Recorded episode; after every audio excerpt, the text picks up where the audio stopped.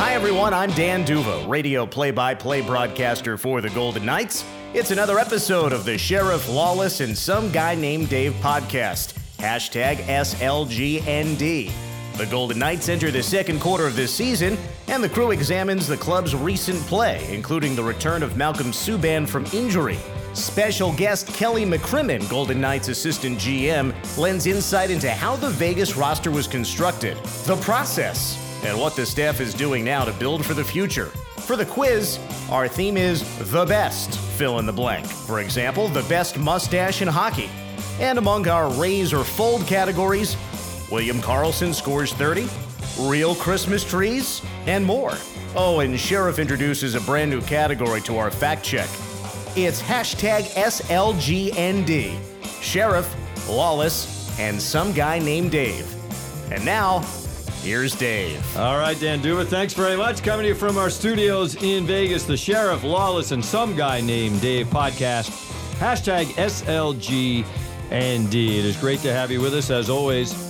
Our, our podcast brought to you by Foley Food and Wine. Bill and Carol Foley have created the Foley Food and Wine Society to celebrate three of their greatest passions world class wines, exceptional cuisine, and outstanding destinations.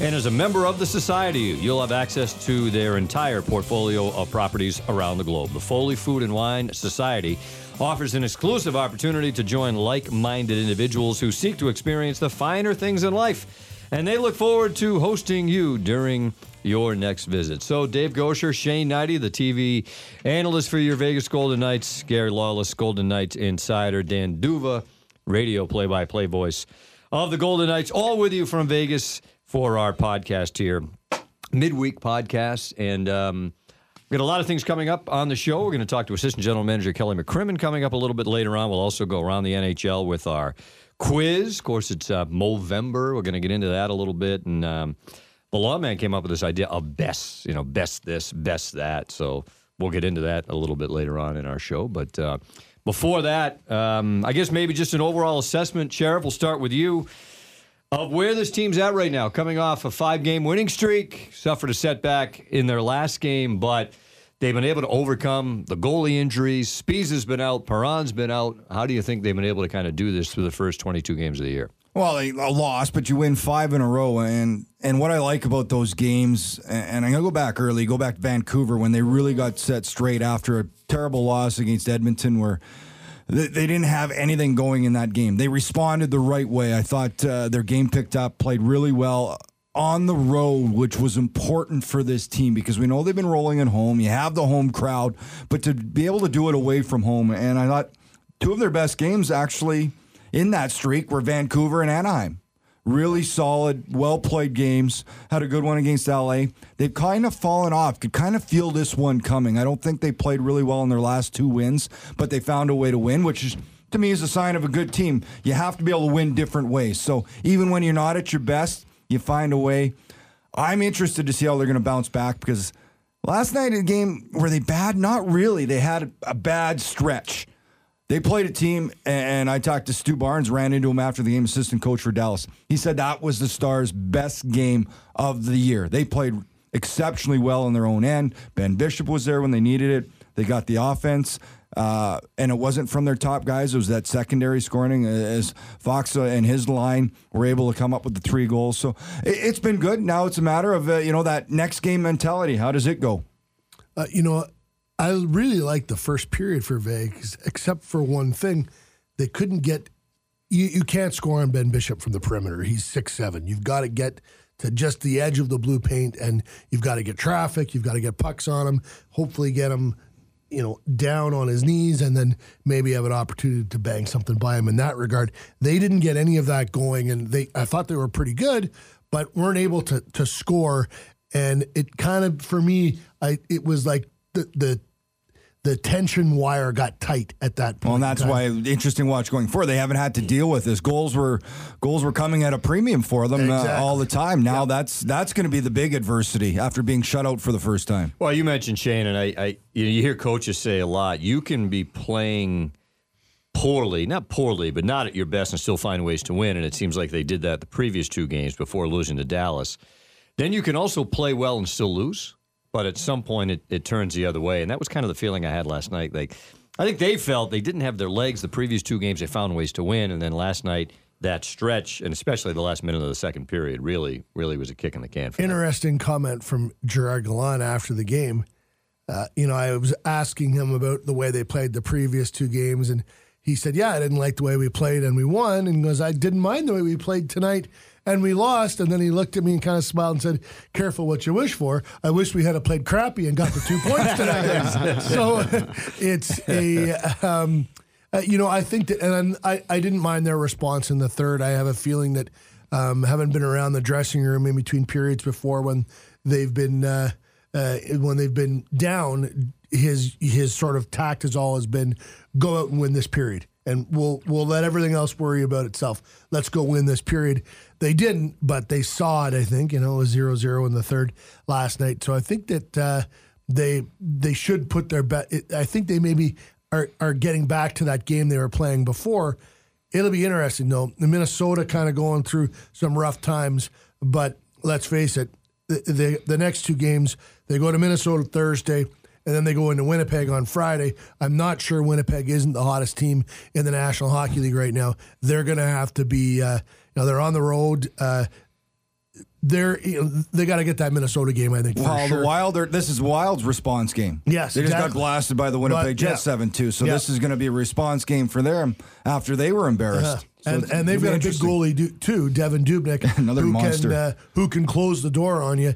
They've it- this will be key to see if they can uh, they can get to the middle of the ice and and get to the net. Well, you made a good point. create The that big way. goalies, you got it- it's got to be that battle, that battle for territory, right in top of the crease. Those second and third chances are where you're probably going to get your goals. And I would also think back to some of the ways the Golden Knights have started at home. Remember that the Dallas Stars were terrific at home, nine and two, but on the road they only had three wins until last night. Somewhat similar to how Vegas had started, so good at home, not quite as successful on the road.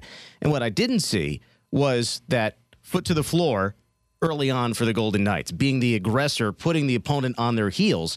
Even though there was no scoring in the first period, to me it was almost as though Dallas found a way to work through it without finding themselves stumbling backward, even though Ben Bishop at one point did actually stumble backward, but he, he didn't let up anything. But it was really an overall effort with Ken Hitchcock, it seems, finding a way to get his team finally do well on the road. And who are you, by the way? Snuck in. Just snuck in. And Dan D'Uva, welcome to the show, everyone. Dynamite drop in. Yeah, Remember that at the end of the show, please, Dan. Yes, exactly. When Uh, you're Ken tallying Hitchcock. up your you mentioned Ken. Hitchcock. He said uh, at after the game last night, he referred to the Vegas Golden Knights. He said that's the fastest team we've played all year, which I find an interesting comment because um, there's no crazy burners, but it's but there's no bad skaters either. There's it's really a a, um, a wave after wave after wave of of B uh, well A skaters, but no A pluses. I I would term it when we talk about fast. Everybody thinks, yeah, full out, you wind up, big speed. Better way to put it is they're a very quick team. They're they're quick on pressure. They're quick, Well you know, said. in all three zones. They- have that ability to to pressure you. We, we saw, I thought, in that first period, great pressure from behind. Lindberg, the one playing Klingberg, they don't give space to teams, and and that's probably you know since camp to now the thing I'll tell people when they ask, what do the Golden Knights do well? Yeah, well they compete and all that, but they're quicker than you think. They are. They're a very quick team, and they don't give you much time with the puck. Well, they haven't lost much in the last three weeks. Um, on Tuesday was just their third loss in the last three weeks, and they have responded well to the previous two. We mentioned the loss. The end of that road trip, they went one four and one. They responded with a real good win back home against Winnipeg. Got smoked, as Shane said, in Edmonton. They responded uh, two days later with a win uh, in Vancouver. So we'll see what happens here for the Golden Knights moving forward. But still, um, right at the top of the Pacific Division, a busy stretch 10 games in 20 days, kind of leading into the Christmas holiday, starting in Minnesota, uh, coming up here on Thursday night. Minnesota and then Winnipeg, a quick two game swing. So. We've talked, it seems like every show about the goaltending situation, but now there's been a little bit of a different development with the goaltenders, with Malcolm Subban coming back now. Comes in, uh, Max Lagacé dehydrated in that Black Friday game against San Jose. Subban comes in, gets the win, wins the next night in Arizona, plays against uh, Dallas in the last game, took the loss. Where's the goaltending situ- situation right now? Back to back games. Uh, You'd imagine they would split them, but you know Max Lagacé did a pretty good job in more than holding the fort. during that time where Subban and Fleury and everybody else was, was out injured. Uh, I'm going back with Malcolm Subban. That's personally me because I want to see. We talk about a respawn game. This is his first loss. I want to see if he's going to become an NHL goalie. And well, he is, but a, a number one. If they want that progression to continue, you want to see how he deals with a loss. How does he bounce back? And it's not that he played bad. I thought he played excellent. In that second period, it could have got out of hand a little bit earlier if hadn't been for some huge saves by him and some big saves that maybe people didn't see that came through traffic. He made a couple real good reactionary, quick athletic saves with the pads. I want to see how he reacts here against the Wild, going in against an angry team that wants to play better. And how he bounces back here after his first loss. I think to me that uh, that's just part of the growth, pro- you know, process for a young goaltender, and they want to see what he's made of. Dan, you spent, uh, uh, as all of us have, spent some time in the American League. That is the skill that you look for early on from a young guy. Can he flip the page? Can he get? Can he put that behind him and be right the next day? It may be the most important mental skill. It's an 82 game season. There, you're going to lose games. There are going to be games when your team is not going to be good in front of you, and you're going to play well, and you're going to leave the rink a little angry. And then there are going to be games where you don't have it, and you've got to find your confidence somewhere between that drive home and the morning skate the next day. How important a skill is it? I think that when you look at Max Lagacé, knowing over the course of the last few weeks, there was no pressure on him. He knew he was going to play. And you wonder how much that helped him settle in, find a comfort level. All of a sudden, Subban's healthy. Now he's thinking, oh, okay, if I stumble, Subban's going to get in. And now you wonder if Subban stumbles, well, here's Lagacé, who proved himself. How far away is Oscar Dansk? How far away is Marc Andre Fleury? But with, with Subban and trying to find that flip the page mentality, you wonder where he is in that regard, given that last year in the American League, he was the number two in Providence. He was not the goalie who helped the Bruins through the, the Calder Cup playoffs. They ultimately lost, and it happened that for the last game of the series that they lost, Subban started because they were looking to change things up. Mm-hmm. But you have to go back to when he got the puck in the throat. And it was a couple of years ago, and how hard it was for him to move beyond that. And I can't pretend to get inside Malcolm Subban's head, but how hard it must be to move on from that. And though that's a larger scale, and we're talking about a smaller scale game to game, it's along the same lines. How do you turn the page? There's and this is fascinating because there are so there's no black and white here. There's so many mental aspects to look at this. You know, Shane's right. That skill and being able to and finding how to respond. Certainly, you want to find out about that. But then the other part of it is you know, maybe Gallant says, No, I want to put pressure on him. I want him to know that if he does have a bad night, I trust the other guy and I will put the other guy in. Or maybe it's you're really worried about his confidence and you want to protect him so you don't put him in. Or maybe you you get a feeling from him that, oh, he's ready to go back in. He wants to go back in. So you do put him b- back in. That's why Dave Prior being around the players today will be so important in how they make this decision. And therein lies a great coach or an opportunity for great coaching, knowing that, okay, this goalie, this person in this situation, A, might need a pat on the back or a kick in the rear end. But another goalie, another person in the same situation might need a different treatment. Yes. And that's where I think this coaching staff, including Dave Prior especially, earning their keep because they've got to not only know the talent of the player, know how to help him improve as a goalie, but also the personalities and how they might react to different situations. That's it's almost a psychology situation as much as it is coaching. Who was the best coach you played for that understood what you what you were going through and how to help you get through it and be the best player you could be? Who understood the mind of Shane Hnidy the best? Randy Carlyle. I don't know. That's a good question. But I come I from a wrong. different. Okay, you got to remember, I, I come from a different period where coach it wasn't so much coaching friendly. You you had to you had coddling? to you wanted to there say was coddling. no coddling. at all. No. players didn't it, it, wasn't you know there wasn't as many player coaches if you want to call it that. It was you dealt with it. You had to learn to deal with it. I learned early in my career playing for paul baxter dave allison in the minors that those were those coaches whatever. You didn't play good, that you didn't hear why or whatever. You were just out. You had to figure it out on your own. A guy that really helped me, and, and probably today talk because Kelly McCrimmon's coming in was his brother Brad. The late Brad McCrimmon was my defense coach in Atlanta, and he knew how to get my best, probably my best year, at least statistically, was in Atlanta. He love- he was fantastic. I love the line you give us when Bob Hartley was going bananas Oh, on yeah. the bench. Tell us about oh, that. Oh yeah, Bob Hartley was, and, and there's a lot. Ken Hitchcock's like that too. And you get the head coach that likes to bark, and they're usually in the middle of the bench. You've got you've got an assistant that's with the forwards, but mainly the head coach deals with the forwards. Then you got your D coach like Ryan McGill here, and, and Brad McCrimmon looked after us all the time. And Bob would always come, and he's got that thick French accent, and you know it's profanity laden coming down the D man this and that, and. Brad, we call him Beast, was nickname. He used to always come. He had it, bring out his hands cupped, kind of come down to the bench case. Hey guys, take a pair. And we're like, what? Wait, there's nothing in his hand. He's like, just put the earplugs in, imaginary earplugs. You don't listen to that side of the bench at all. Just worry about what I'm saying.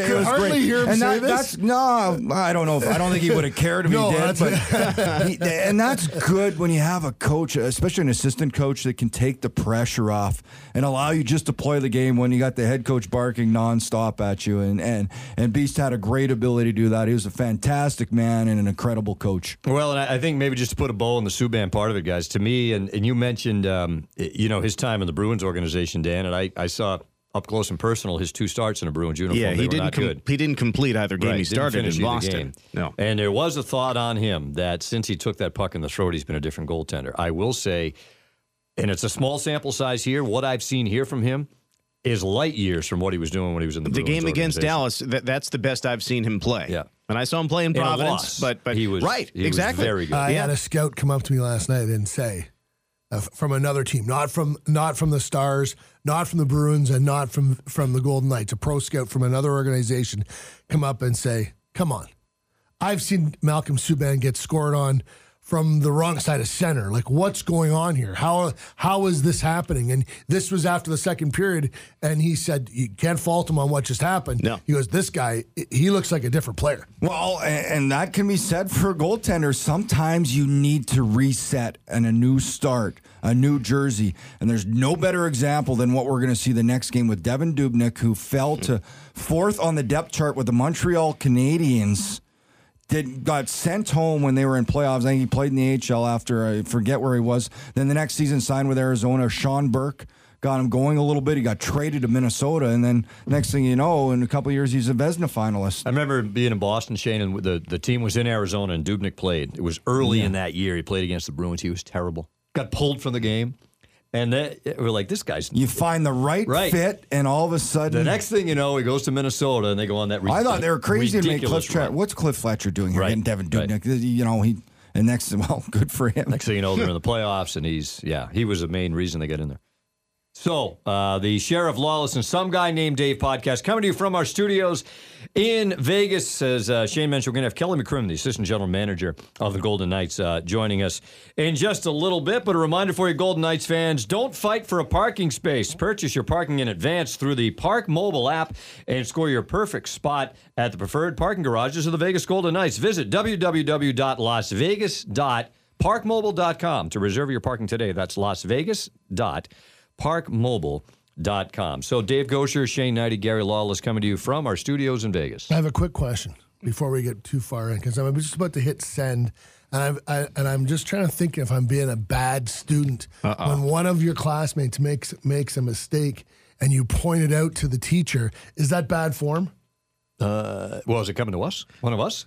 Is it coming to Dan? Send yeah, it to it's, Dan. I mean, Feel I, free. Send it I right do to the Dan. fact check, so I, I'm Yeah. I'm critical on a regular Hold on, basis. I haven't so got it. You fire didn't send right now. I no, I'm got it. not sending it to you. I'm All right. sending it to the to, Shane? To, to Sh- no, no. I, am wondering. I'm not going to send it. I'm not going to be that guy. Why not? I've decided. Now no, I'm Well, you can't it. say it, not do it. No, no, It's in no, the no. holiday I wonder spirit. what You said Cliff Fletcher. It's Chuck, Chuck Fletcher. Fletcher, I don't. Oh. I, see, I'm- right. I don't want to get points that way. No. For the uh, to be the first star. I don't want to be that guy. Yeah, I have 'Cause to to just admit, saw I did Cliff. not catch that. No, I know I you have. didn't. To, I have to admit. As usual, Dan, not paying attention. I told I, I told you I was gonna I was gonna Oh, mail it that's it? in today. You're taking a 'cause dive you guys, you guys? guys were almost in tears last time when the owner picked me first star. My third one, by the way, out of the four We might have podcasts we've to uh, done. have an official review on that. By the way, standings for the three I have, stars no, coming I up. have no problem stepping back today because I'm that type of teammate. I don't want to stand in the starlight all the time. I got to, you know, spread it around for these guys. we appreciate your efforts. So, time for the quiz. Thankfully. Scene from Animal House. There you if have you it. know what I'm saying. hey, uh, Dan, you ready for the quiz? You I'm as back ready as there? I'll ever be. Are Okay. you? Uh, yeah, same. Crew? Sure. All right, let's well, go. We, we It's can all turn yours. to that. Well, well, Gary had this idea. I, I thought it was pretty interesting. The list of best of, and there was probably 30 or 40 possible questions. We've narrowed it down. So there's just a handful of bests. So uh, here's what we're going to do in, in labeling things as the best. First one, since it is Movember coming to a close, who had the best mustache? It's hard to pick one. Like you know, the easy one's Lanny McDonald because it's phenomenal. Like, uh, does he still? Is he, Still I, rocking I was gonna say you'd have to, right? Saw him You- this summer in uh, in Whitefish, Montana, on our uh, Yeah. on our Vegas Golden Knights uh, road trip, and uh, he was uh, in the flesh. Still had the stash. in the hair. Still had the stash. Um, so he's the easy one, but I look at like uh, Dave Schultz back in the day. Remember the Fu Manchu? Oh, yeah. With those Flyers teams, it beat the hell out of you, and he looked pretty scary doing it. So I, I would just put him in there just for that. And the other one, he's working for the league now. Is uh, you can't take everybody's pick okay. here. One. Seriously, it's okay? one Dave Schultz. pick. Dave I'll- Schultz. Dave Gonna Schultz. go Dave Schultz? All All right, right. can we get can we, can we take McDonald off the board? Well, 'Cause you're, too you're easy? going to take my guy too. Yeah, McDonald's off the board. George Okay. Parros brought the stash back. you can have Teammate it. with him in There. Anaheim. There you go. Know, I think you should local shave the was a beard local into a resident. stash. I know he- he's moving on. He said works for the league now He was in, he was at the game Department of last Player night, yeah. Safety. Yeah. Player Parros? Oh yeah, absolutely. You know what? In a time when mustaches weren't considered cool, he brought it back. He did. He, he brought it back big time. Yes, Dennis Maruk. Okay. Loved his. Uh, he had uh, the, the very full Fu Manchu and uh, uh, wore it for most of his career. So I'll go with Dennis. Nice. Could you shave the beard into just a mustache for us? I could. I, you know what? My mustache grows a little bit up the nose. I could get almost a little bit of a Tom Selleck going. Have any of you guys rocked a mustache? No. At any I, point? I, I can't grow Well, a mustache. Shane has, I can't grow a beard. Shane, Look like a moron. More than a moron. For for our, our listeners that don't realize, Shane is kind of a uh, he's a, the silent assassin when it comes to pictures, and he has a picture of me that he likes to send out every once in a while. Oh, no. Uh, it's Oh my, yeah, my- Gary the lawman had a stash. stash. My no, you had kind of a goatee. It was going. a goatee. It was yes, but uh, Oh, um, I have was- seen that picture. Yes, Oh, yeah. yes. yeah. Yeah, that was from uh, my my first a young mugshot. lawman. As a young columnist at the Winnipeg Free Young Press, I see. you you go from having a byline and you want to have this when when they actually put your picture with your column. It's a big deal. So I actually grew that goatee for so I could look uh, mature when I appeared in the uh, August pages of the Winnipeg Free Press. Walking down, you know, Portage in Main. There goes Gary Lawless. there he is. There's another mistake. You can't walk down Portage and Main. Yeah. It's closed to the public. Ah. Just take notes of these You errors, a little, please. little That's helicopter, one take a that even helicopter if down I Portage knew, I'm Main. not sure I would Oh, have he's caught in the it. Uh, let's also recognize uh, the Golden Knights who have been growing their mustaches. Uh, Lucas Sbisa, William Carrier, Shea Theodore, Alex Tuch. Uh, among those four, Malcolm Subban as Yeah. well. Subban. Oh, I didn't realize that he was doing it as well. they I showed talked to their Alex. pic- they showed the Yeah. five of them last night. Yeah. In I suppose I missed it because he hasn't been playing, but uh, but there you go. Alex Tuch, uh, I thought his was impressive. There was some back and forth between Carrier and Theodore in the dressing room a week ago. They were really uh, battling over whose was best. Well, Theodore, his Yeah. came in light. There is a suggestion that he has uh, used a, uh, a performance enhancing dye. I see. Uh, and a Aiding the mustache? PED just for men to uh, to darken up uh, his uh, his Oh, upper lip great. caterpillar. I couldn't miss uh, Lucas Sbisa last night as well. Sbisa's Luca is legit. I, Yeah. I would have to say Luca is that, in the league. I was going to go with Luca. That that Yes. uh, just seeing and talking with Well, him uh, just up in the press box Italians. Yesterday. Guilty. Stick to your roots. All right, let's move on now. And next up in our categories of the best, this is, I'm not even sure where to begin as I try to consider possibilities for this. So the many. best rat Yeah. instigator.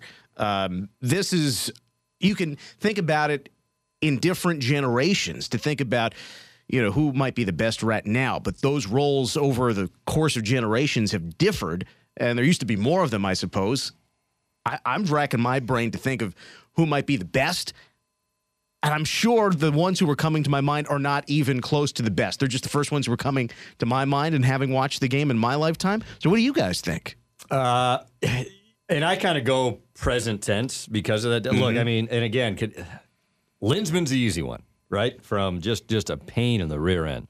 But I, I like guys that are pains that can also play. Mm-hmm. And I was around Brad Marchand for a long time in Yeah. Boston. yeah And that to me is Qualifies in both. speak yeah, can can can be a pain in the rear end to play against, but mm-hmm. also can score 35, 40 goals a year. Mm-hmm. Uh, never played against him, Nides, but he's got to be one of those guys that is infuriating to play against. Oh, absolutely. And the other part is he Oh, he's chirping. great at chirping, He's, you know. he's, he's Yeah. Dirty. this- this- he's nasty. Yeah. He doesn't care what he says or what he does. But he, he's also a hell of a hockey player. He, he is. there's a great there's some great ones, and you can't repeat some of them on the air, but some of the ones that are and you would know many more You of these. find out stuff that you uh, shouldn't say, and you'd say it. the stuff he would say to guys that were just called up from the American Hockey League. Hey, let me know when the game's over. I'll send a stick signed over for you. My uh, my or when you're back driving truck next week, I'll be thinking of you. Like just stuff that you and that's tame compared to what's up. So you have say. Marchand? Who Yeah, you, who yeah. do you have? You go ahead. I have Bobby Clarke. To me, the the greatest rat of all time. He- it's it's he won the Hart Trophy three times. He but he finished his career. He played in 1144 games, had 1210 points, 1453 penalty minutes, broke Kharlamov's arm in the Summit Series. Uh, uh, eh, sorry. Arm. Ankle. They're, they're fact check. I, I, I, I corrected myself in the you know I process. looked at you. Uh, John Ferguson Sr. Jr. was in the building last night, apparently whispered into his ear, get that guy off the ice, and he went out and slashed him and uh, uh, eliminated him. Bobby Clarke, to me, uh, some might suggest he was too good a player Yeah, I to be a rat. Uh, so uh, if I, if I if if you take Clarke off the board for me, Ken Linseman is my uh, Yeah. my all time rat. Remember Ken Linseman starting a bench clearing, bench clearing brawl at the old Boston Garden. Remember it was the Bruins Canadiens. It's like in the mid '80s, back when you saw those routinely, and you remember this, lawman. At the old Garden, the benches were on opposite sides of the rink, so you had to to get to the visiting team had to go by the Bruins bench to get to their locker room, which was on the other side of the building. And I, went, I, I think it was Chris Nilan, shock upon shocks, that was got kicked out of the game. It was going by the Bruins bench, and who was sitting at the end of it? Ken Linseman. Who there's no way he was going to let him just waltz by without saying something. They ended up in a brawl down the tunnel and in like in the hallway behind the benches. It was phenomenal. you can look it up. Go on the YouTube. Oh, it was boy. unbelievable. Anyway, Well, Linseman, I digress. Linseman played 860 NHL games and finished with 807 points, 1,727 um, Yeah. a penalty minute. So not quite a point a game player and uh, never won the Hart like Clarke. But, He's the uh, guy who, who started the nickname. Yeah, absolutely. it- you know was the what? He's he's Yeah. the Yeah. legendary rat. They, they- that's it, you think rat, you think Ken Linseman immediately. There were so many players I hated. Uh, I don't you know hate what the rat. most? Oh, Max Lapierre, but I'm not gonna. He wasn't a good enough player to put in this. Okay. He's a piece of crap. Tell us how you really feel. Anyways, So moving on. But that, you know, that's part of the Boston Montreal rivalry. There's Yeah, other guys I didn't like. You know who's a really good rat, and uh, now I know he's co- coaching. Guys love playing with him. Is Steve Ott. Uh, you know, he had a good career. He had a 20 goal year. He scored 18. He, he had some good seasons. Played 848 games. Uh, he could back it up sometimes, but he he had he could talk a good game. He was one of those guys. And if you even talk to some, you know, veterans that played with him, Brett, all those guys said he he had some quick wit on the bench. Uh, sometimes when I've been between between the benches, uh, there's been some guys he's he's offered to to buy them out. He's like, I make enough money, I'll just buy you out right now. I'll, I'll do your team a favor. He's gone. I've heard I've heard him talking to the coach on the other team and saying saying that uh, it was quite humorous. He's got some really good comebacks. He's quick wit, uh, and he was a guy that you know didn't like. I remember playing in Boston, and they had a combination of Dallas between him and Sean Avery.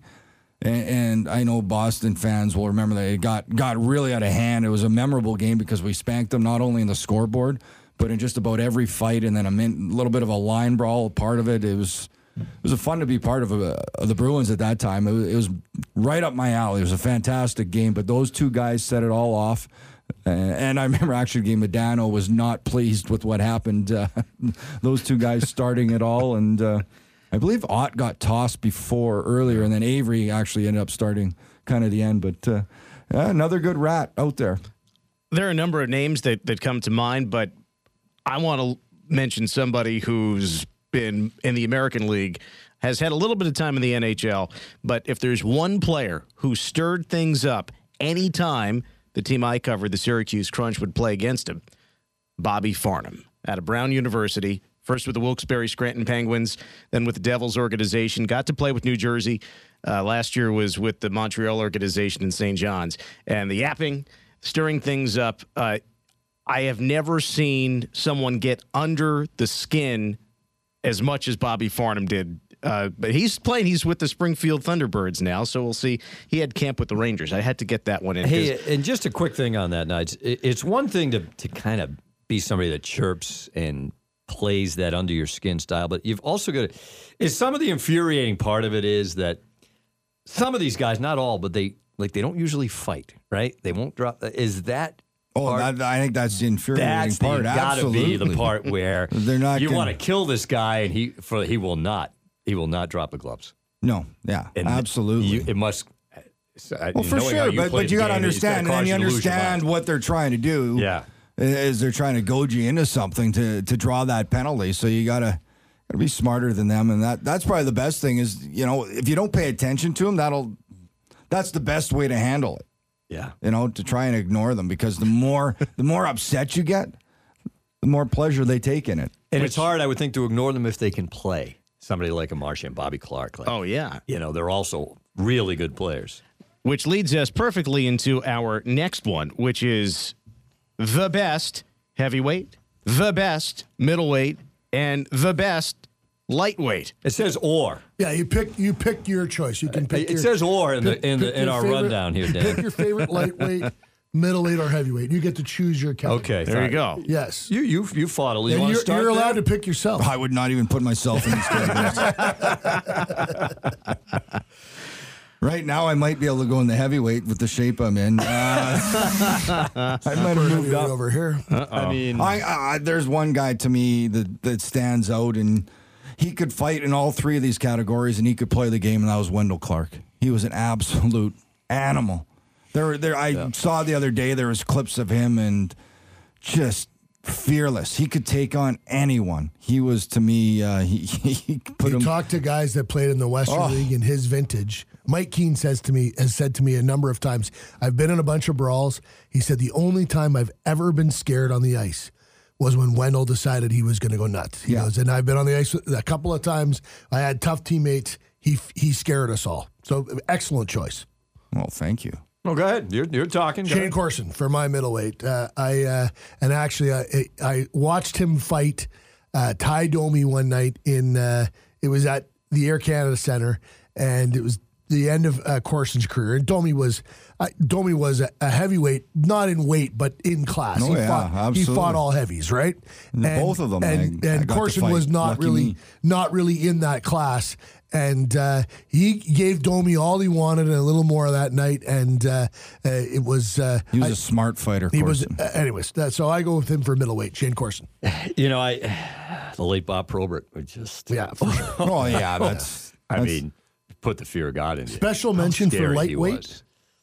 General Manager George McPhee. I was going to say the, George uh, McPhee. How about Stan Vegas Golden Jonathan, Knights. Ryan VandenBussche, Scott Walker. I Terry O'Reilly. Yeah, lightweights though. I'm talking. Yeah, well, yeah, and I don't know what He'd be- ca- is he. He's bigger. Yeah, he's he'd be bigger. middle. Tell you who, no, who nobody wants to fight him is Zdeno Chara. Why would you? Yeah. Why'd you get involved in that? Well, you don't.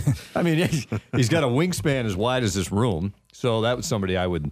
I- He's. I don't think of him as heavy just because nobody will fight him. Larry but- Robinson was like that in his career. Yeah, the, like- the, the, the famous story of Larry Robinson. They're playing an exhibition game in uh, in Montreal, and he gets thrown out of the game and is in the dressing room, and his skates are untied, and a brawl breaks out on the ice, and Dave Schultz is on the ice, and Robinson comes out on the ice with his skates untied and beats Dave Schultz, who was the reigning heavyweight of the National Hockey League at the time. Robinson beat him, and that was uh, that year the Canadiens won the Stanley Cup again after Philly having won uh, the two previous years. It kind of uh, ended that reign of terror for the Broad Street Oh, Bullies. boy. Love that story. Oh, and uh, of course, uh, a couple of great logos of teams you mentioned there, Gary. And that brings us to our next, the best. How about Jersey? Who's got the best jersey?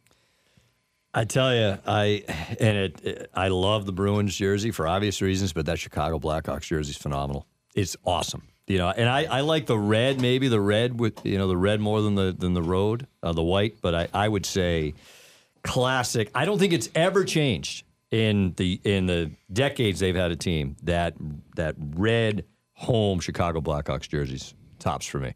This is an odd one, but I like the old Vancouver Canucks, the blues with the Not the, one with the V. Big I V hope. from the No, eighties. not the flying V. That one was That one was The, uh, awful. with That could be among with the worst. with Burger the, King. the rink on the front of the jersey with the stick. Uh, Yeah. I loved. Uh, I loved those. Uh, uh, I'm a. Ca- I was a Canadiens fans growing up, so the red, the Montreal Canadiens Reds, to me were uh, very iconic. But I'll go with those Canucks jerseys.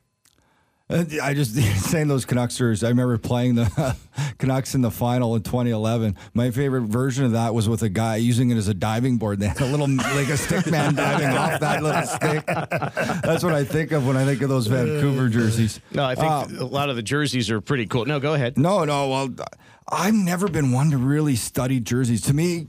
The best jersey was anyone I got to put on, and that, that, in- that includes that Whoever's includes paying uh, the wild Christmas colors of uh, red, green, and whatever else they have on that thing. But to be honest with you, the logo I really do, and I'm not trying to kiss ass or anything, but I think the Vegas Golden Knights have a kick-ass logo and jerseys and color scheme, everything. I think it was done perfectly. I don't, remember- disagree, I don't disagree with that, by the way. I think they they, They- right they off the knocked it out of the park. They became authentic and iconic. And then it's an expansion jersey. That that, that V I love it. and the And way the it helmet fits and into the everything, helmet makes it. Uh, it gives it a, like an. I thought it was like a an old school uh, European football club jersey, and it uh, to me it was just you're you're exactly right. It's a I great think you jersey. made the point, Gary. To me, not long after I showed it, it looks like it's been around forever. yeah, it does. Yeah. and it's been around for not long at all. Just driving to the studio today, see folks walking down the, the sidewalk, black sweatshirt, Golden Knights helmet on the front. I mean, it's it's really good. I'll just throw in among the, the coolest logos that winged wheel they have in Detroit is Oh, I thought you were gonna is say pretty Syracuse. classic. Well, I mean that goes without saying. Uh, Is speaking there of Syracuse garb on today, Not today. No, okay, it's a rarity. But Okay, speaking of Syracuse, which uh, won the first Calder Cup in 1937, roots in the minor leagues, the best barn not in the National Hockey League. Um, I would go with, and it, it again, I, I don't like being constrained to picking one, but if I had to pick one, Mm-hmm. the old Hershey Park Arena, Oh, the old one, Yeah. not the new one, the old one that Giant of Center is pretty cool, Yeah. but Hershey Park never Arena is still the there. The Hershey Park Arena is still there. Teams don't play games there, or at least AHL teams don't play games there, but still practice there. It reminded me of a smaller version of the old Boston Garden, the, the yellowish gold seats, the railing. You could smell like the the popcorn in the building, right? And And the chocolate. and the chocolate. So that that popcorn chocolate old feel combination. If I had to pick one, I'd pick Hershey Park Arena, the old Hershey Park Arena. Cincinnati Gardens. That had the popcorn smell too, It, if it I was, remember right. uh, uh, well, it reminded me of uh, of the old Maple Leaf Gardens, of the old Boston Garden. It had a whole bunch of uh, of those rolled into one, and uh, just was a, a, a I went I, s- I went that to that rink probably four or five times uh, during my uh, the start of my career. I loved that building. I played in a lot of crappy buildings. and, and you know what? And there was good. I remember playing in the ECHL my very first year back, I forget, 96, 7, whatever it was, and, and going to Toledo where there was, it still had the low glass and, and the fans could like reach over if you got in a little scrum and like tapping your helmet. You had to Uh, walk through the cra- But for, the so for me, when I the went to the. IHL, in Grand Rapids. At that time, it was Van Andel Arena. I don't Still know if it's still, Yep, uh, still they there. called Still that. is, yeah, yeah. But that uh, because we we sell that out, and it was it was a real atmosphere in there. For me, that was my first experience with that big a crowd as a home. It's crowd. over 11,000 one- there, yeah. So that that would have been my favorite to play in. How'd you like? Uh, we're going to have Kelly McCrimmon on later in the show. How'd you like the uh, Keystone Center in Brandon? I love that. I got to ask Kelly why I never got to be uh, that be my home building. Never got to Yeah, wear a I, I live Wheat Kings 40, jersey, I live 45 minutes away. Listen, That actually be a question for my you mom. should She just- might call in. Maybe you should just let sleeping dogs lie. You The might Brandon not, Wheat Kings you might not like, overlooked you Neepawa might not like the Shane answer. 90. Okay, you might want to let sleeping dogs lie. Yeah, we'll see. I, I don't know if I can take it. I'll throw in, of course, the War Memorial Oh, Arena in yeah. Syracuse, New York. Shocking. Syracuse. Breaking which news, uh, the sun made famous in 1977 And the slap stereo shot where the Syracuse, Hanson right. brothers climb over the glass and into the crowd. But as uh, my broadcast home for the last five years, especially to see a couple of runs to the Calder Cup finals when it was standing room only, uh, also among the best views I've ever had to call a hockey game. So that's where I'll go. Uh, Hart in Syracuse, New York. Dave, back to you. All right, Dan. Thanks for the Syracuse stroll down memory lane. We You got it. appreciate it. That's the- Anytime. That's the quiz for uh, this week's podcast. So, time now for the SLGND Guest of the Day, and it's brought to you by Rock Creek Cattle Company. It's a hidden gem located in the heart of Montana, and this working cattle ranch sits on 28,000 acres of land and has a little something for everyone, including a world-class golf course, fly fishing, hunting, horseback riding, and lots more. Escape the bright lights and discover Big Sky, Montana. Exclusive memberships and real estate opportunities are available now. For more information, go to www.rockcreekcattlecompany.com. That's Rock Creek Cattle rockcreekcattlecompany.com. So we've had, we've been lucky. We've had the commissioner of the NHL, Gary Bettman. We've had Bill Daly. We've had George McPhee. Our last podcast, we had Bill Foley, the owner of the team. And now our good luck continues, the assistant general manager and executive VP of hockey operations, Kelly McCrimmon. How did they twist your arm to get you in here? Well, I was Did you lose a lost. Uh, I I, gonna I say, got, I got invited late, so I'm guessing somebody didn't show up, and uh, Toast reached out. So great honor for me here to be today with uh, be here with you today. Well, uh, Somewhere on the Misha, podcast. Misha Donskov and Murray Craven are looking at long straws. Please don't ask us to be a part of this. Hey, uh, so it's been, I don't know, six, seven weeks into the season, Kelly. I'm just curious to get your overall assessment of maybe your expectations going into the season compared to where we are now and towards the latter part of November. Well, it was a little bit uh, uh, tough to nail down exactly what the expectations uh, would be because, of course, we hadn't uh, played any games. We were uh, real comfortable with uh, expansion with the players that we selected and felt confident that we had a good group. I think, like everybody, our start uh, likely exceeded everyone's uh, expectations, and yet, uh, you know, credit where uh, credit is due. A lot of players that got a little bit bigger opportunities. I think consciously or subconsciously a mindset of having uh, something to prove, and then a real good job by uh, Gerard Gallant and uh, and his coaching staff. You know, and it, it it's you know turned out real well so far, and you know reality. Uh, a little bit last night playing against a real good Dallas team that uh, we're not going to win every game we play in T-Mobile, and yet uh, it's a it's a great building for our team that we uh, we love playing there.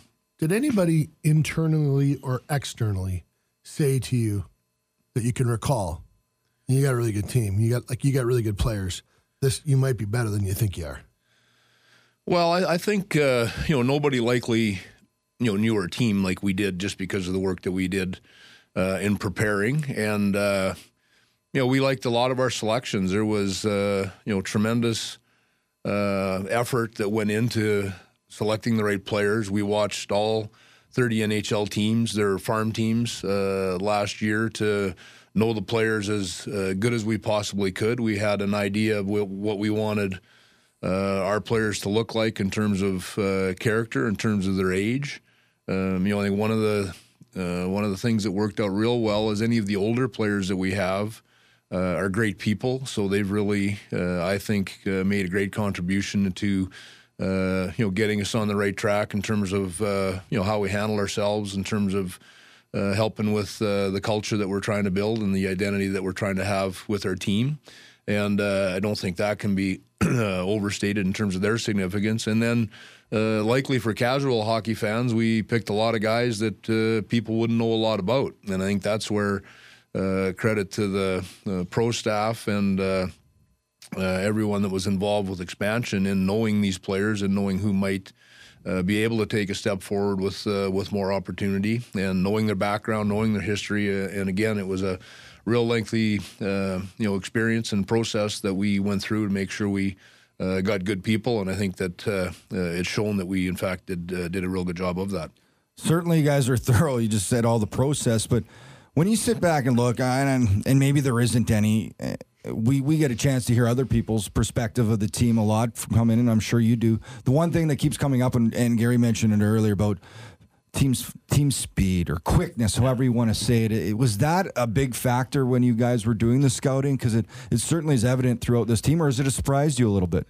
Yeah, when we, uh, you know, again, we would look, uh, and I'm sure it's been talked about on this show uh, before, but when we looked at each of the 30 teams, you would you know, make your best uh, uh, guess as to who the core players were going to be that would be protected. That would leave, you know, likely in most cases five or six players in each team that were players of interest that we wanted to make sure we continued to follow. And you know, the one the the one characteristic that uh, uh we were really critical on was speed and. Uh, we just didn't think we wanted to go with uh, you know anybody that couldn't bring a lot of speed to the game. I think in talking with uh, Doug Risebrough, who uh, led the Minnesota Wild into expansion uh, 17 years ago.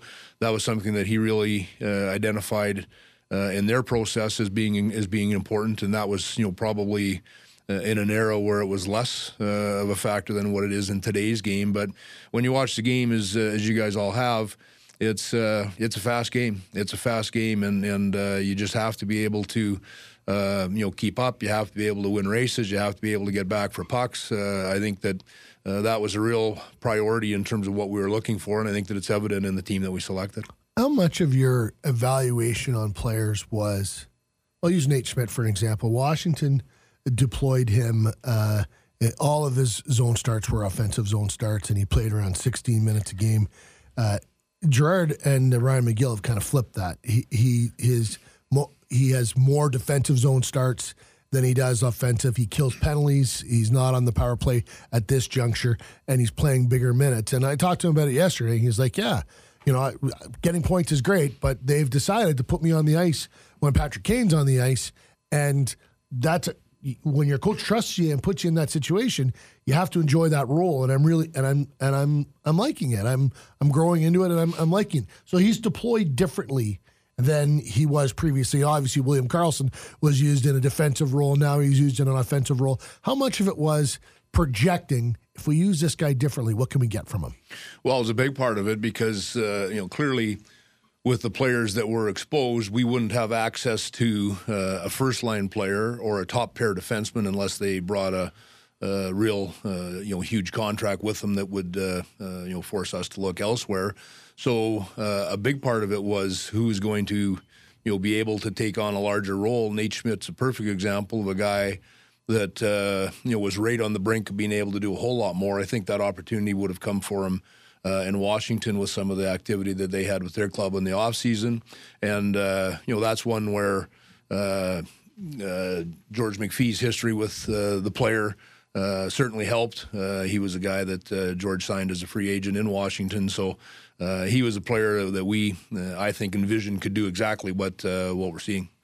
Kelly, you talked about the, the key elements, and one of the main things was speed. You wanted a team that was going to be able to have team speed and play fast. But from yourself to George McPhee to Gerard Gallant, I've also heard the word character and good people. And I'm wondering, as you were you were trying to formulate who you were going to get in this expansion draft, and and and also in the entry draft, but more more importantly, doing your homework is to find out it's one thing to watch a game or watch a series of games and see what guys can do on the ice, but to learn about them as people. How did you go about doing that as a staff? Well, I think if you look at the people in the room, uh, there's a lot of experience.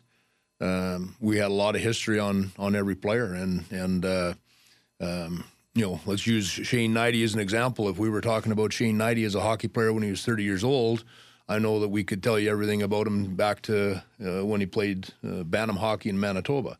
So I think that we had that kind of background. I know Bill Foley, who would sit in uh, with the pro scouting uh, meetings and listen to the dialogue, uh, I think was uh, you know amazed at a lot of things. But one of the things that I think really uh, surprised and impressed him was how well we knew the players in terms of uh, family, in terms of what pressures they might be under, in terms of what opportunities might be uh, available because of uh, something we knew, all of those kind of things. And uh, you know, you look at a player, you know, like Alex Tuch. We had uh, you know Peter Ward, who works on our amateur side, uh, had Alex in the development program uh, in Ann Arbor for two years. Well.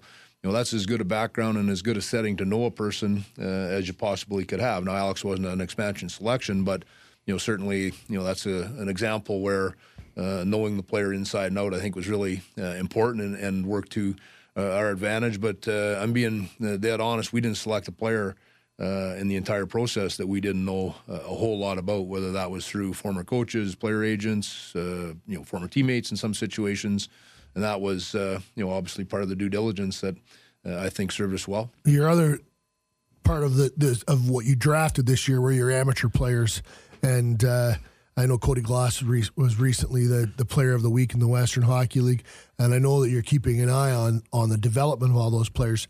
We'll touch on the first rounders and uh, and and Hague as well. So Brannstrom, Suzuki, and Glass and Hague, how are they coming along? Well, I think short answer is real well. Uh, players that we were uh, really happy uh, to draft and going to be a big part of our future here uh, in time. Wil Nichol, uh, who last year uh, scouted college free agents for uh, our organization was with George in Washington. He's our director of player development. So his job uh, right now, he spends uh, all of his time uh, with the players that we selected last year uh, in the amateur draft. So he's been to Europe on two occasions so far where Jonas Rönnberg plays, Luke Elvenes, and of course Eric Brannstrom, who plays – over there. Eric's situation, he's playing uh, with men. He's playing uh, in the SHL, which is the top professional league uh, in Sweden. He's having a good season. He's he's a guy that'll be. Uh, we sure expect on the uh, World Junior team representing Sweden at the upcoming World Juniors. Cody Glass is on a real strong team in Portland. He's, I believe, sixth or seventh in league scoring, and just coming off being named uh, Player of the Week in the Western Hockey League and the Canadian Hockey League. And uh, Cody's uh, really uh, intelligent, two way player that uh, uh, is just going to continue to get better as he gets bigger and stronger. He's still real raw in terms of his physical makeup, and that's part of what's exciting for us when you project. I think that he's a guy that's going to be uh, getting better for a long time. Nick Suzuki, again, uh, in the Ontario Hockey League in Owen Sound, is on uh, a really strong team uh, there as well. He's been uh, among the league leaders in scoring. Uh, also, both uh, Cody uh, and Nick will be candidates to be invited to Uh, the World Junior uh, Camp for Team Canada, which I believe those announcements uh, are going to be on December 4th. So, um, you know, we're hopeful as 18 year olds that they may get an opportunity to play for the country in that setting. And then Nick Hague, actually, George and I had an opportunity to see play on our uh, uh, trip that we made through uh, eastern U.S. and eastern Canada, and he's on a team that's had a real tough start to the year but now is uh, starting to play real well. So we're hopeful that uh, they were expected to be a real strong team. We're hopeful that that can uh, be the case as the season plays out. You mentioned the World Juniors coming up here the end of well December here as you go into the new year and for you guys you got all those draft picks you're watching how, how's the process now you mentioned the process for the expansion draft but how does it all work because i'm sure you got scouts everywhere here and you guys are getting set for the 2018 entry draft well our amateur uh, uh, scouting staff uh, you know for me have the uh, the lowest profile uh, jobs in the organization and yet uh, when you go to the rink and watch teams come through, their star players uh, generally have come through the amateur drafts work uh, for those respective teams. So uh, we've got a great staff led by uh, Bobby Lowes uh, and Scott Luce. We've got real good experience, great coverage across North America and into Europe, and, and you know, I guess just for listeners here, it really is all over the world where we scout. We've been uh, to Finland this year, Sweden this year. Uh, the World Under 18s uh, in April are going to be uh, played in Russia. Obviously, the major junior leagues uh, across uh, Canada, then the USHL in the United States. So your coverage is really extensive. We have midterm meetings with that group early in January. So those guys have all been in the field all through the first four months of the season we'll meet in uh, January. We'll go through uh, every region uh, where there are players, go through all of our evaluations on each player. We'll do a list that uh, uh, will be will be what we use to work off of for scheduling for the balance of the season. And uh, those guys work. They uh, they are a really uh, close knit, uh, great chemistry, hardworking, uh, important part of our organization. Kelly, I just had one more for you. Um, you know, almost 30 years with the Brandon Wheat Kings, and I know still ownership. And but what what drew you to this? The easy thing would have been to stay, right? You'd been there forever, and, and it's such a big part of it. At the end of the day, what made your decision? Well, I think um, you know probably everybody in this room. Uh, it's a little bit similar. I think the expansion uh, opportunity was one that uh, you know we could all envision being real exciting, and uh, you know for me uh, uh, professionally. I saw that as a chance, you know, as a one-time chance to do that, and, and um, you know, be part of a guy's uh, working career that was uh, a really special, special year. So uh, that was a big part of it. I think that. Um, um, you know, proven uh, management uh, leadership with George McPhee, who had ran a very successful program in Washington for a long, long time. So I, I thought it presented an opportunity to work with a real good person and a real uh, capable guy that I was going to be able to learn a lot from. Um, you know, one of the questions I asked George right near the end of our discussions was if we do our job well, will we have the resources to win? Because that's not always the case in sports and uh, in any of the four major sports that uh, uh, you're able to say yes to the answer uh, to that question. Uh, George really felt that that was the case with uh, with Bill Foley as our owner. Everything we've seen since that time only magnifies that in terms of the resources that he gave George in terms of hiring our professional staff our amateur staff, hockey operations, every everybody that we've got in place uh, on that side of our business. So those were, I guess, uh, you know, really the things that went into it. We had won a championship in Brandon uh, in 2015, 2016. So in terms of timing, it was. Uh, uh, you know, perhaps uh, a reasonable stepping off point. and yet, you know, as you touched on, I'd been there a long time. Uh, considered myself extremely fortunate to uh, you know be part of the Wheat Kings as long as I uh, as long as I was because I loved uh, every minute of that uh, that type of work, working with young players and the impact that you can have uh, on guys. And you know, even now in this job, when I see you know guys at the rink that uh, you know that played for me and stuff, it's really uh, really gratifying uh, to see those guys. So uh, we've got one more segment here. It's called Ro- Razor Fold in Vegas. Can you can you hang around for like another five minutes? I'd be happy to. Now, just for the people that can't see us on radio, Gary Lawless is looking right at me. He's yawned about four times. Uh, so I don't know if I'm keeping him awake or or what. So at least he's not on his phone. Usually is when we're ta- when we're speaking. He's usually on his computer or his phone. So don't worry. Don't take it personal. We don't. Okay, well, thank you. You know, I, I've known Crim for 20 years, and uh, I'm, I'm glad I can still. So he count knew on- you with the Chris goatee and delight. hair. Glad I can still count on him to keep me honest. 4 a.m. wake up call today for a little TV to spread the gospel of the Golden Knights. We all okay are for on little sleep. Well, before we get to Razor Fold, a quick reminder for you, of course, it is the holiday season, and the Naughty and Nice holiday packages are now available. The packages start at $399. Each, fe- uh, each feature two tickets to three different Golden Knights games and also a $50 food and beverage credit to be used at T-Mobile Arena for Golden Knights games as well. In conjunction with the Golden Knights specials, fans can also add a fourth game to their package for as low as $35, selecting between the Golden Knights game against Arizona coming up on December the 3rd at 5 p.m. or the game against Carolina on December the 12th at 7 p.m. So be ch- sure to check it out. Naughty or nice holiday packages are available now. You can go to vegasgoldenknights.com for more information. So Kelly McCrimmon, the assistant GM of the Vegas Golden Knights, joining us here, continues to be with us for Razor Fold. So you got the idea here, Crim. Like we're in Vegas, raise, fold. I mean, us four dopes can figure it out. I'm sure it's. it's I'm sure it's. This has been a piece of cake for you. I'll do my best. All right, here we go. Razor fold. William Karlsson scores 30 goals this year. Yeah, I could see that happening. I'll go with Raise. Ah, there you go. I'd be shocked if you said no, not a chance. Fold. Raise. Yeah, he gave that a little bit more. Yeah, I, I like it. Pretty Yeah, no, he's uh, What's impressed you the young most guy. about? He's a really intelligent player. Obviously benefiting from uh, more opportunity, but uh, you know a lot of things about his game uh, I like that I uh, would see him sustaining the level of play that he's brought to the table so far. In fact, I see him probably getting better here still as we go through the year. Yeah, I'm going to raise uh, the shooting percentage is, uh, gives you pause. It's around 25%. But uh, the reason I, I don't hesitate is he's already at 13, and his shot selection is he's careful about it. He doesn't shoot from all over the place. If the, if if there's not an opportunity for him, he'll slide it into the corner to create a cycle, or he'll move it uh, to keep the play going. So uh, the shooting percentage doesn't scare me as much as it would with some players. Uh, I'm going to raise. I think he gets 30. Sheriff. 30 is a big number. Oh, and you know what? It, someone and- brought and their it's hard. And it's hard. No, no, no. I, hey, I'd love to. I've been extremely impressed with what William Karlsson has done. I, and I think he's he's very talented. And I saw it. I told Gary at World Championships, I saw him in a different role there. And when he came to this team, I knew he plays with some offensive guys. He's going to have it. Uh, I'm just doing this just to be different. I, I'm gonna I'm gonna fold on it. I think he's gonna. Con- it, it's tough to continue that pace just for what you said. His shooting percentages. Quite high right now, and that's a tough pace.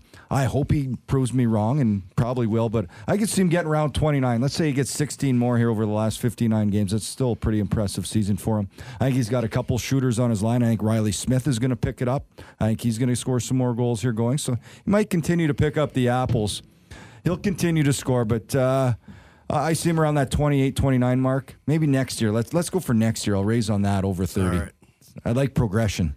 Pro- progression. I, I, I can see that, and I wonder how much that line continues to progress. And we didn't get to talk about it too much earlier, but injury bugs bite. Things change. And how long will Marcia So, Karlsson, and Smith stay together? If that trio remains together, I raise. I say that he does find his way to 30.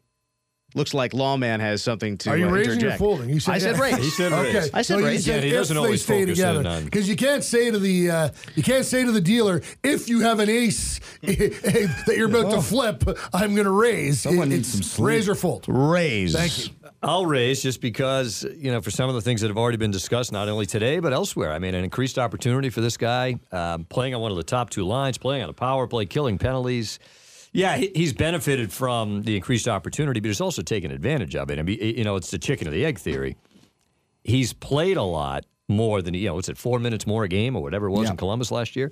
But he's earned that. And I, you know, I don't know what the future holds, but I raise on it just because, I mean, it was 20, you're following everyone. 23 games into the year. I'm not going to go against the wind like Knives over there. And uh, I'll just say his pace is his, far pace, ahead yeah, of his 30. pace is far. Good, as usual, Dan. Very nice, very concise. Well done. So we have four raises, and just be noted, one fold, Shane Hnidy.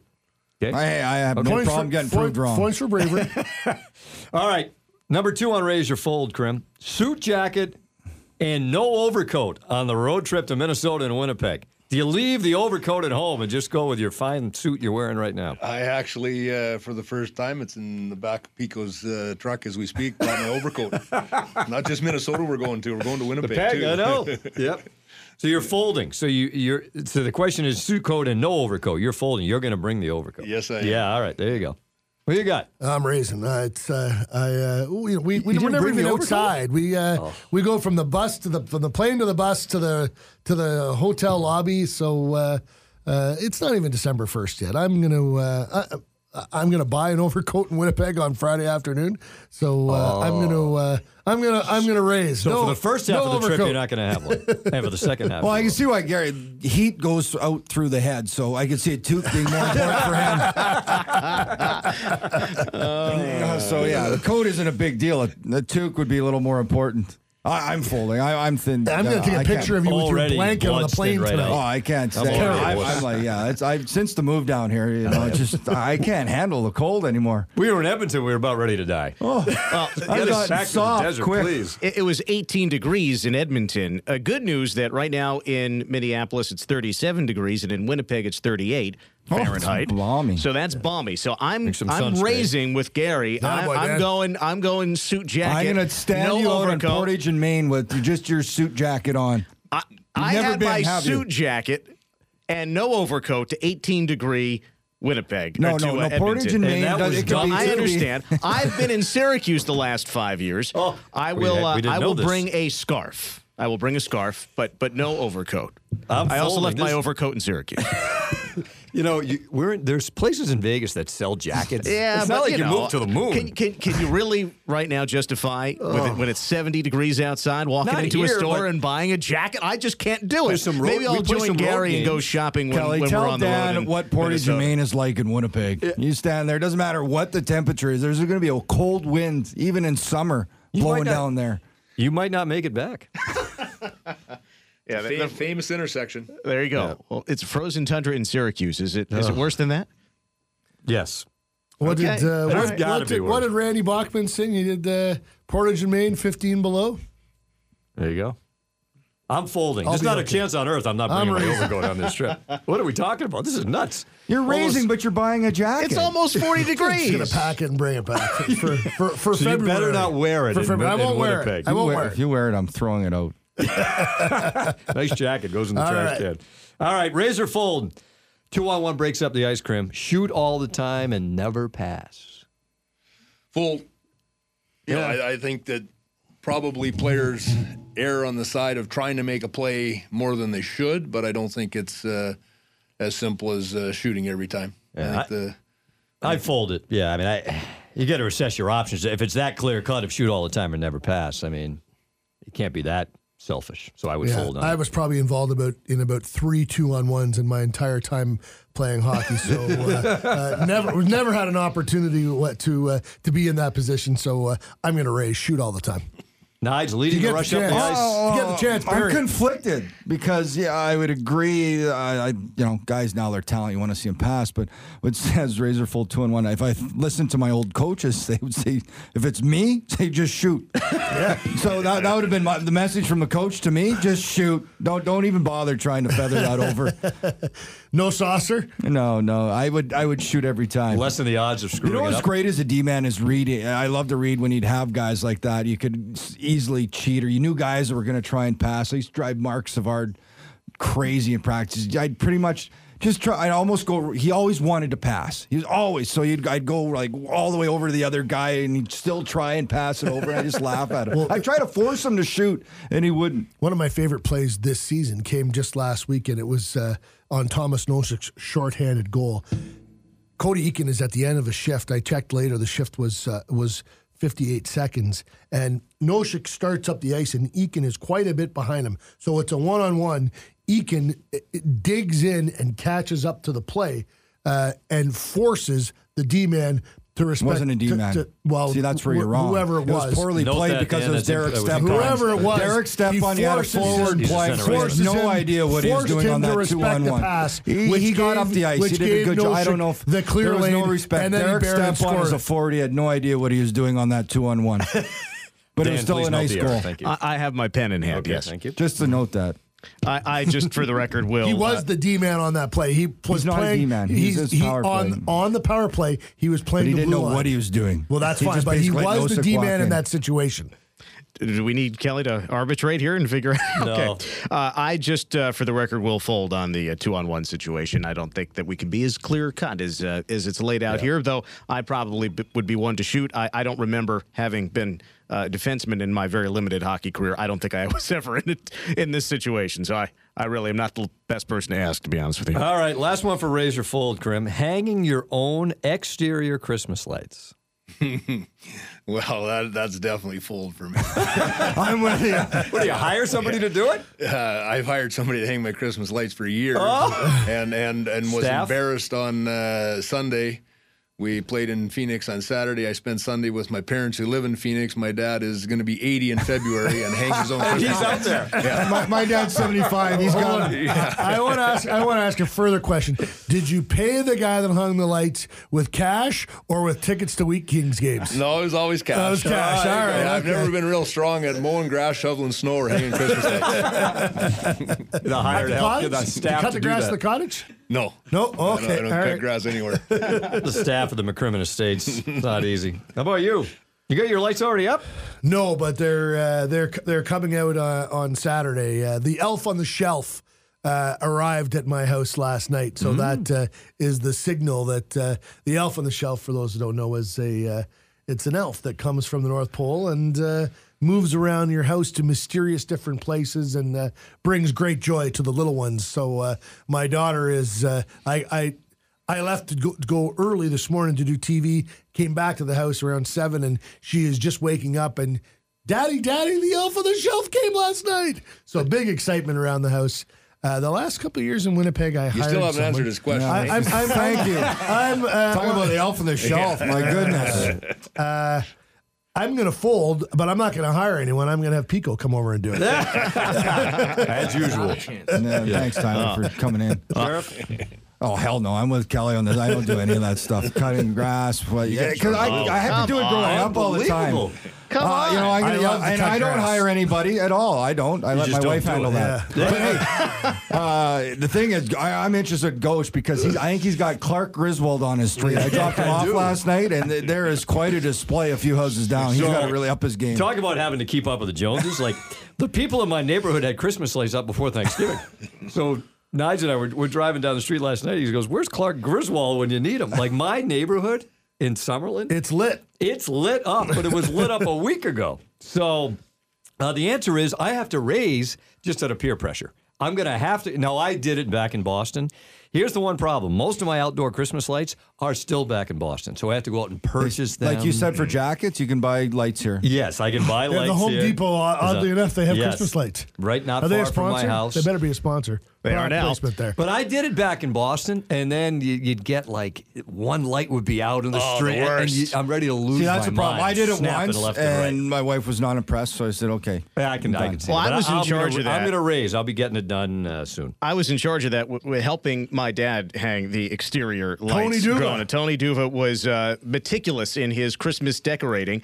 I have lived um, in an apartment buildings in both Las Vegas and in Syracuse, so I've never had to worry about exterior lighting. Get off easy. But uh, I so yeah, so but I uh, I I had some quality bonding time with Dad, helping to hang the exterior lights. So I uh, I'm gonna raise on this, but also recognize I have done interior Christmas decorating. I know that's not the question, but to the extent that I gave my fake Christmas tree to one of my former interns in Syracuse, and it was just raised in his apartment, the same tree, so it lives on, even though I'm not there, with the lights that I uh, put on it. So there you have it. Can I throw one quick one?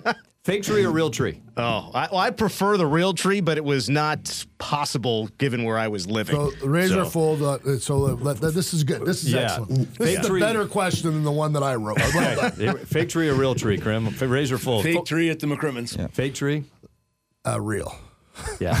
Now, Can't believe Hey. Kelly and I are right on the same page here. I'd because have to go buy It a should new be tree. pretty obvious with us. is Whatever's easiest. So yeah, it's fake tree. I'm real tree all the way. All the way. No, I go I'm- out into the middle of the forest I'm like kinda Clark freaking Griswold and. I Like, chop how- it down. I'm. How not. does the real tree last in Vegas? Where do you like? Where do they come from? This is. I Gonna don't know be- where they come this from, Is gonna be but the fascinating. What's about to. What's about to go down here? put now, it- put You uh, should maybe stand. bring back Christmas trees from Winnipeg instead of. I'll call Rick, Rick St. Croix. Yeah. I can call Rick belly St. the Croix, goalie coach extraordinary. Yeah, we got room on the plane? Christmas Christmas tree lot guy. bin overhead. What uh, water or a can of Coke? In Oh, I the, usually uh, just do water. just go with water, right? yeah. Okay. And after the first couple days, Rum. it doesn't need. I like rum. Oh no, that's not the question. That's why. I That's thought- what goes in I the his favorite Christmas Not drink. your Trees yap. are drunk. What's your? Did you answer this, Dan? I I, uh, I would go real tree. That's my preference. As I said, I, I uh, unfortunately, given the building I was living in, was I, I could not put a bring All a right, real well, tree in in, a so new I had a building fake this one. year. What about this year? Well, uh, I that's probably not going to happen. so uh, yeah, I, I think that there's uh, there, Is there there, might be a a little chance? Is tree there a on chance a there'll be no tree? Yeah, I don't think there's gonna be a in, tree. Uh, No in tree. the in There's the grotto. be- no, I. I don't. I don't think so. Maybe a little. Uh, You I, are I the got- Grinch. you are the, the live Grinch. No, I, Right I'm there. often. I, I mean, I will turn on, uh, you know, some uh, some Frank Sinatra Christmas carols or something at some point. But uh, This is the know. greatest Dan D'Uva story I've ever heard, and it was told to me by the doc, Mike Emmerich. Oh, A couple of years ago, D'Uva and the Syracuse Crunch were they had played their last game prior to uh, the Christmas break. Yeah. And you're busing from Allentown, Hershey. from Hershey back Yeah. to Syracuse. Yeah. The bus breaks down. Yeah, it was it was really Oh, something this. Yeah, because yeah, yeah. because Doc and I were doing the game together in Hershey, and on the way back, uh, remember, everybody's thinking about, okay, I got a flight. I got a. Matt Taormina was, when we got back to Syracuse, was going to get in the car, drive through the night to Michigan. Bus breaks down for the second time in a week, by the way, somewhere near Wilkes-Barre, and everybody's quite upset. Uh, this was also a game where Syracuse had an early lead, but then gave it up, had to play nine defensemen two of them playing forward. Bus breaks down in Wilkes-Barre. Everybody's upset. Next to me on the bus was the big speaker they bring into the locker room. I plugged in my iPad, turned it on, turned on the Christmas channel, and the very first song that played, Frank Sinatra, I'll Be Home for Christmas. Ah, there you go. That broke the mood. Everybody laughed, and then it was okay. New bus came to pick us up. But the next day, as you know, being from New Jersey, Yeah. I had dinner at a restaurant With Frank Sinatra.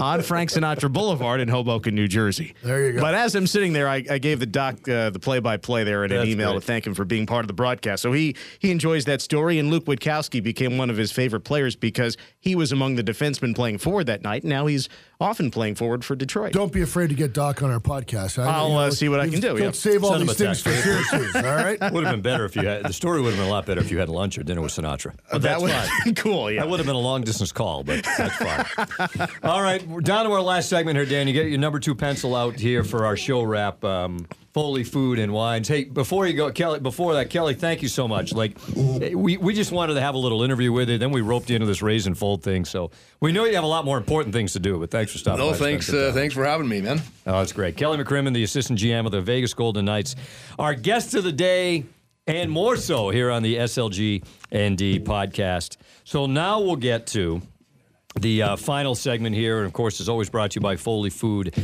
uh, Foley Family Food and Wines. The who did the best here today, Dan? What, what did we mess up? Who had the most uh, best arguments? Who were the stars? What do you got? That's a good question. First off, I have to make note on the fact check. There were a lot of numbers brought to bear today. I could not find one statistical mistake. In all of the things, now there was the one, you know, uh, a slip of the tongue here or there, but statistically speaking, I could not discover a single fact based error. So nicely done. Gary thought Derek Stepan was a defenseman. what are Well, we talking about? that's that's uh, That's not what I thought at all. Okay, that's, that's not fine. what I thought Yeah. at all. Okay, fine. Shane? Okay. Okay, there you go. So, so we come to the stars of the program, uh, and and first off, the three star standings. Now, Sheriff won two out of three. Uh, Gary had won one in between. Now, the last program, uh, statistically speaking, Dave Goucher was victorious. Thank you. Bill Foley pointed to the arguments from Shane Hnidy, but uh, we we brought this to an arbitrator, and we determined that in fact Dave Goucher was Oh. the first star for last week's review, program. Sheriff, what do further you think? review. So that means Sheriff has Shakes won his head in twice. Lawless and I'll go, with, Goucher. I'll go with what the owner said. Yeah, Thank you okay. very much. Uh, the I'll guy be who honest signs the with you, checks. uh, I don't like. I would agree that Goucher won, Yeah, but you no won in the moment. So to have this arbitrated at a later date, that's baloney. I just take the, I'll take the Uh, wins who- any way I can who, get who 'em. decided that? Uh, that's uh, to uh, higher authority I to take a determine. par any way I can get it. I take a double So bogey any way I anyhow, can let's get to today's program.